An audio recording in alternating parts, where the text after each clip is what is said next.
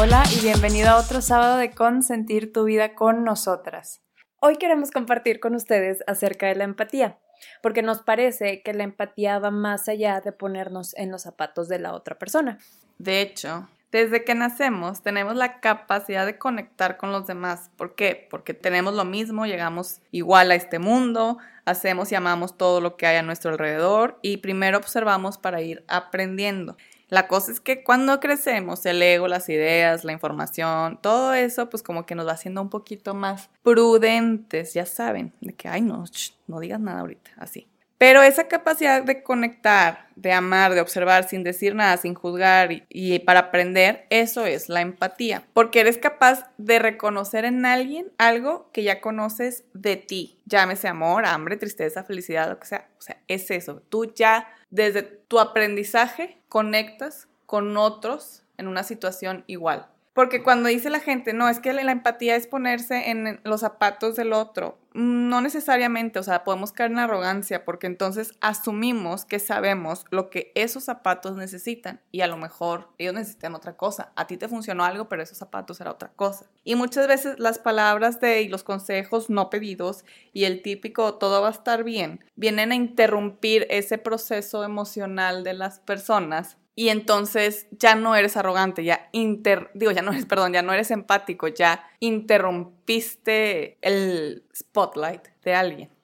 O sea, imagínense eso. Tus emociones están dentro de un tubo ensayo y son agua. Y de repente algo pasa y le cae un chorro de bicarbonato y entonces eso empieza tipo a desbordarse así, burbujas, burbujas, burbujas. Entonces llegas tú con tu típico, ay, pero todo va a estar bien. O sea, a tapar ese ensayo, ese tubo ensayo desbordándose de burbujas. Pues no, eso no se hace uno tiene que ver cómo se desborda, porque las emociones se desbordan y es un caos y un chingo de desmadre y la madre, pero eventualmente pasa, eventualmente se calma, eventualmente llega otra vez esa quietud.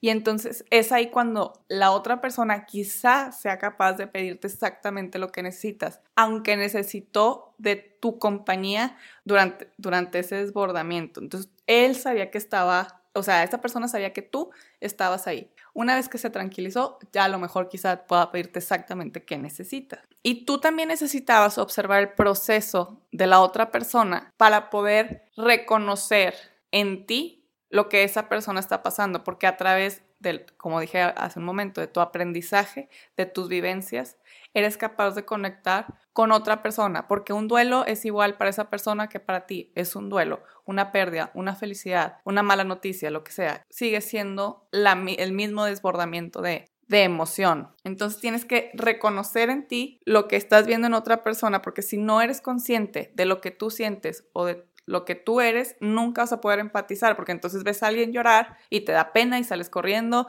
y nada más le traes un vaso de agua para que ya respire y le empiezas a dar palmaditas en la espalda y entonces ahí es donde ya no estás empatizando, estás estorbándole en su proceso. Simpatizando. Estás simpatizando, exactamente. Es que, es que sí, o sea, porque me, a lo que dices, o sea, me parece que decir que, que el duelo, o sea, el proceso de duelo es similar si todos hemos vivido un duelo, pero no me parece que sea igual para ambas personas porque cada quien lo siente diferente. Vaya, sí, pero es, sigue siendo un duelo, o sea, tú perdiste algo, yo perdí otra cosa, pero es al final del, del día una pérdida, entonces desde tu pérdida puedes entender, desde tu saber, desde tu aprendizaje, lo que esa persona puede estar pasando. No le vas a decir qué hacer, no le vas a decir cómo tú te sentiste, no. O sea, tú reconoces ese dolor en ti.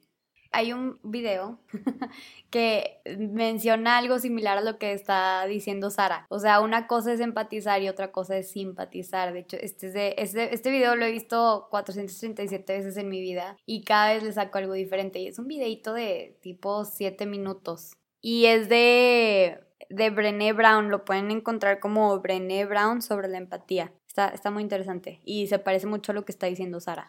Pero bueno, para mí la empatía es cómo entendemos o percibimos los sentimientos ajenos, porque no es solo de otra persona, o sea, es, o sea, por ejemplo, cuando, cuando pegaron a mis perritos, pues yo empatizaba con ellos, que yo sabía que les dolía, yo sabía que estaban incómodos, y naturalmente como humanos somos empáticos, porque como dice Sara, desde que nacemos, como que conectamos, entonces la verdadera empatía es no solo cuando le dices a la persona, ah, sí, te entiendo, más bien es cuando conectas de corazón a corazón con esa persona, a lo mejor porque tú ya lo viviste, o a lo mejor porque, por ejemplo, la persona te dice, ay, estoy bien feliz porque me dieron un aumento en mi trabajo y ya no voy a tener esa deuda. Y tú sabías el estrés que le causaba esa deuda a esa persona, entonces a lo mejor a ti no te ha pasado esa misma exacta situación, pero te conectas con esa persona porque es alguien que tú quieres, que te preocupa y dices, qué alivio que ya no tiene ese estrés. Entonces, o sea,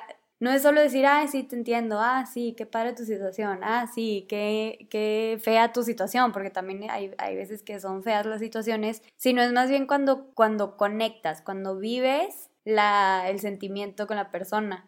Exacto, o sea, a lo mejor tú nunca has pasado sentir ese alivio de una de ya no tener esa deuda, pero has sentido un alivio en tu vida. O sea, Exacto, ajá. Entonces, tu alivio lo ese alivio lo reconoce en ti y aunque no fue exactamente el mismo, sabes, conoces esa sensación de alivio o en como decíamos, de dolor. Ajá, o sea, es, es, más, para mí un ejemplo de empatía así súper claro y que estoy segura que todos y todas hemos vivido es cuando ves a alguien que se pega en el dedo chiquito con la esquina de la puerta del escritorio. De o sea, estoy viendo las caras de mis hermanas. Nos duele y tú no te pegaste. Eso es empatía. ¿Por qué? Porque a lo mejor tú ya te pegaste y sabes lo que sufrió la persona. O a lo mejor no te has pegado en el dedo chiquito, pero viste la cara de sufrimiento de la persona que se pegó en el dedo chiquito del pie. Ese dolor que sientes, aunque no te hayas pegado, para mí eso es empatía. Porque lo vives junto con esa persona.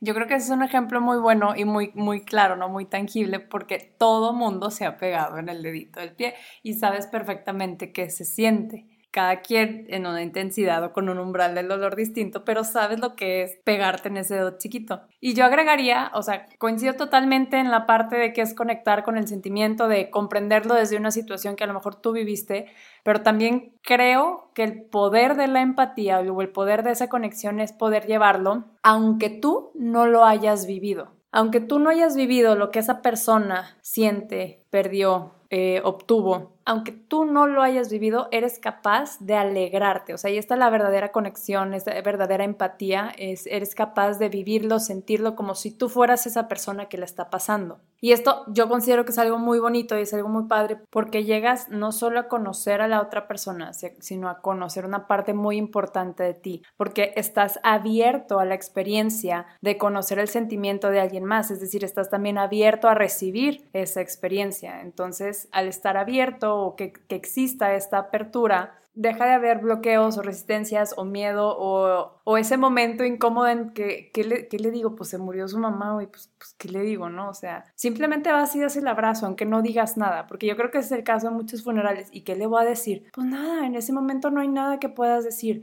pero como decía Sara, puedes estar. Yo quiero agregar algo, obviamente relacionado a la empatía, pero relacionado a lo que dijiste aunque no lo hayas vivido. Puedes estar enfrente de una persona completamente desconocida y si se empieza a reír, bien dicen, la risa es contagiosa. Esto lo vi en una Talk hace años, la verdad no me acuerdo del, del orador, era como Mark Johnson, era, o sea, pero si buscan empatía en la página de TED, les va, les va a salir porque es de las más famosas, pero era un hombre así bien común. En fin, entonces me acuerdo mucho que él dice, la risa no es contagiosa, el llanto no es contagioso, porque incluso cuando estás, no sé, por ejemplo, en una ponle en un momento muy emotivo, ponle una grabación, una boda, y quieres dar un speech y estás como nervioso o emocionado y te dan ganas de llorar, pero lo puedes controlar, pero en el momento en el que volteas a ver y tu mamá o tu papá está llorando, vas a empezar a llorar. No es contagioso, está siendo empático. O sea, por eso la risa no es contagiosa, es empatía.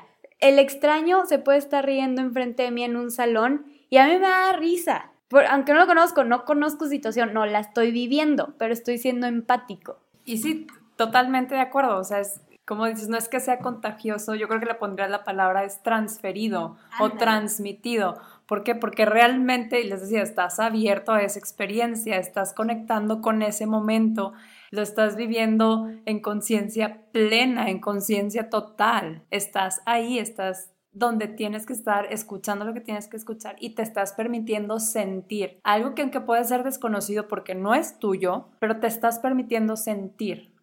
Entonces, esta es una manera en la que podemos desarrollar la empatía, conectar conmigo para conectar con el otro a través de una experiencia totalmente abierta. Y si quiero decirles, o sea, bien importante, el ser empático no quiere decir que se aprovechen de ti, porque mucha gente dice, ay, es que él me comprende o ella me comprende, ella entiende perfectamente cómo me siento y muchas veces se da una manipulación en este juego y mucha gente termina como colgándose de tu empatía por un lado y por el otro lado también tienes que aprender a ser empático contigo mismo y hay momentos en los que se va a decir hoy no puedo, hoy no estoy para enfrentar esta situación, hoy no estoy para escuchar a mi amigo aunque me duele, pero quizá el día de mañana lo puedo invitar por un café. Entonces, ojo con eso, o sea, empatizar no tiene que ver con que alguien se aproveche de lo que tú sí puedes dar y te puedes dar a ti también.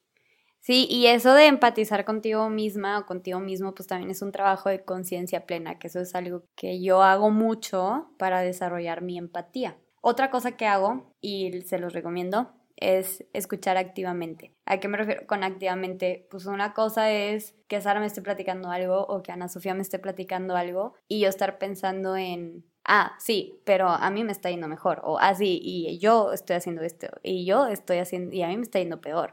Cuando estés realmente escuchando a alguien solito, se te va a ir el a mí, el yo, el qué estoy haciendo yo mejor, qué me está pasando a mí peor. Escúchalos, y a mí me pasó una experiencia en un taller de enneagrama que era precisamente de escuchar activamente, en donde una chava que yo no conocía y mucho menos conocía su casa, me describió su sala de estar.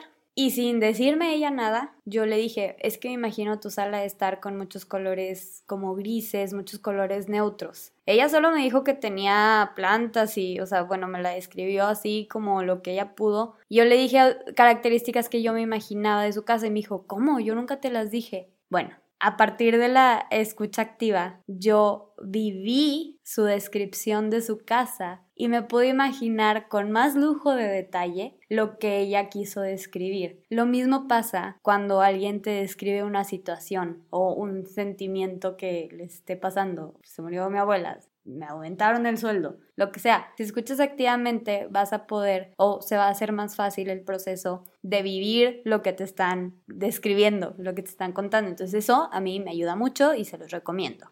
Bueno, yo nada más quiero agregar por último que a mí me ha ayudado a ser más empática el simplemente estar. O sea, no estar mandando mensajitos de que hola, aquí estoy por si necesitas algo. No. El, ¿cómo describirlo? El no, el, estar consciente. El estar consciente con la otra persona. Y que la otra persona, o sea, la otra persona sabe que tú estás ahí. O sea, lo sabe. Y muchas veces te va a pedir más de ti o tu ayuda o tu compañía más de cerca de formas, pueden ser agresivas o pueden ser reclamos, pero también tienes tú que entender el dolor o la felicidad o lo la, la emoción que esté pasando esa persona para no hacerlo tuyo, sino decir esto no es para, para mí, esto no es mío, esa persona solamente necesita que yo esté. Entonces, estar consciente con la otra persona, observar y no interrumpir, o sea, no tratar de resolverle la emoción. Y es que como dices, es el simple hecho de estar y, y, retomo, de no controlar la emoción o la conducta de la otra persona, porque a veces el pensar que, que tienes que estar encima del otro y que asegurarte que esa persona sabe que tú estás ahí, eso tiene que ver con que tú quieres que él sepa que tú estás. Pero es tan sencillo como preguntar cómo te ayudo. Y esa persona a veces no va a saber qué contestar y esa persona, como dices, a veces va a tener ese tipo de respuestas. Y es tan simple ese cómo te ayudo, porque abre puertas para que la persona también entienda qué es lo que necesita en ese momento y se sienta libre de decir necesito estar sola o necesito que te desveles conmigo. Y hay muchas otras maneras en las que podemos ser empáticos y seguro cada uno de ustedes que nos escucha tiene sus, propias formas también y nos encantará conocerlas y escucharlas. quiero recordarles también que en Instagram, en con-siente tu vida, ahí también tenemos como el tema de la semana y pueden ustedes también comentarnos sobre pues también cómo empatizan con nosotros. Gracias por acompañarnos en otro sábado de Con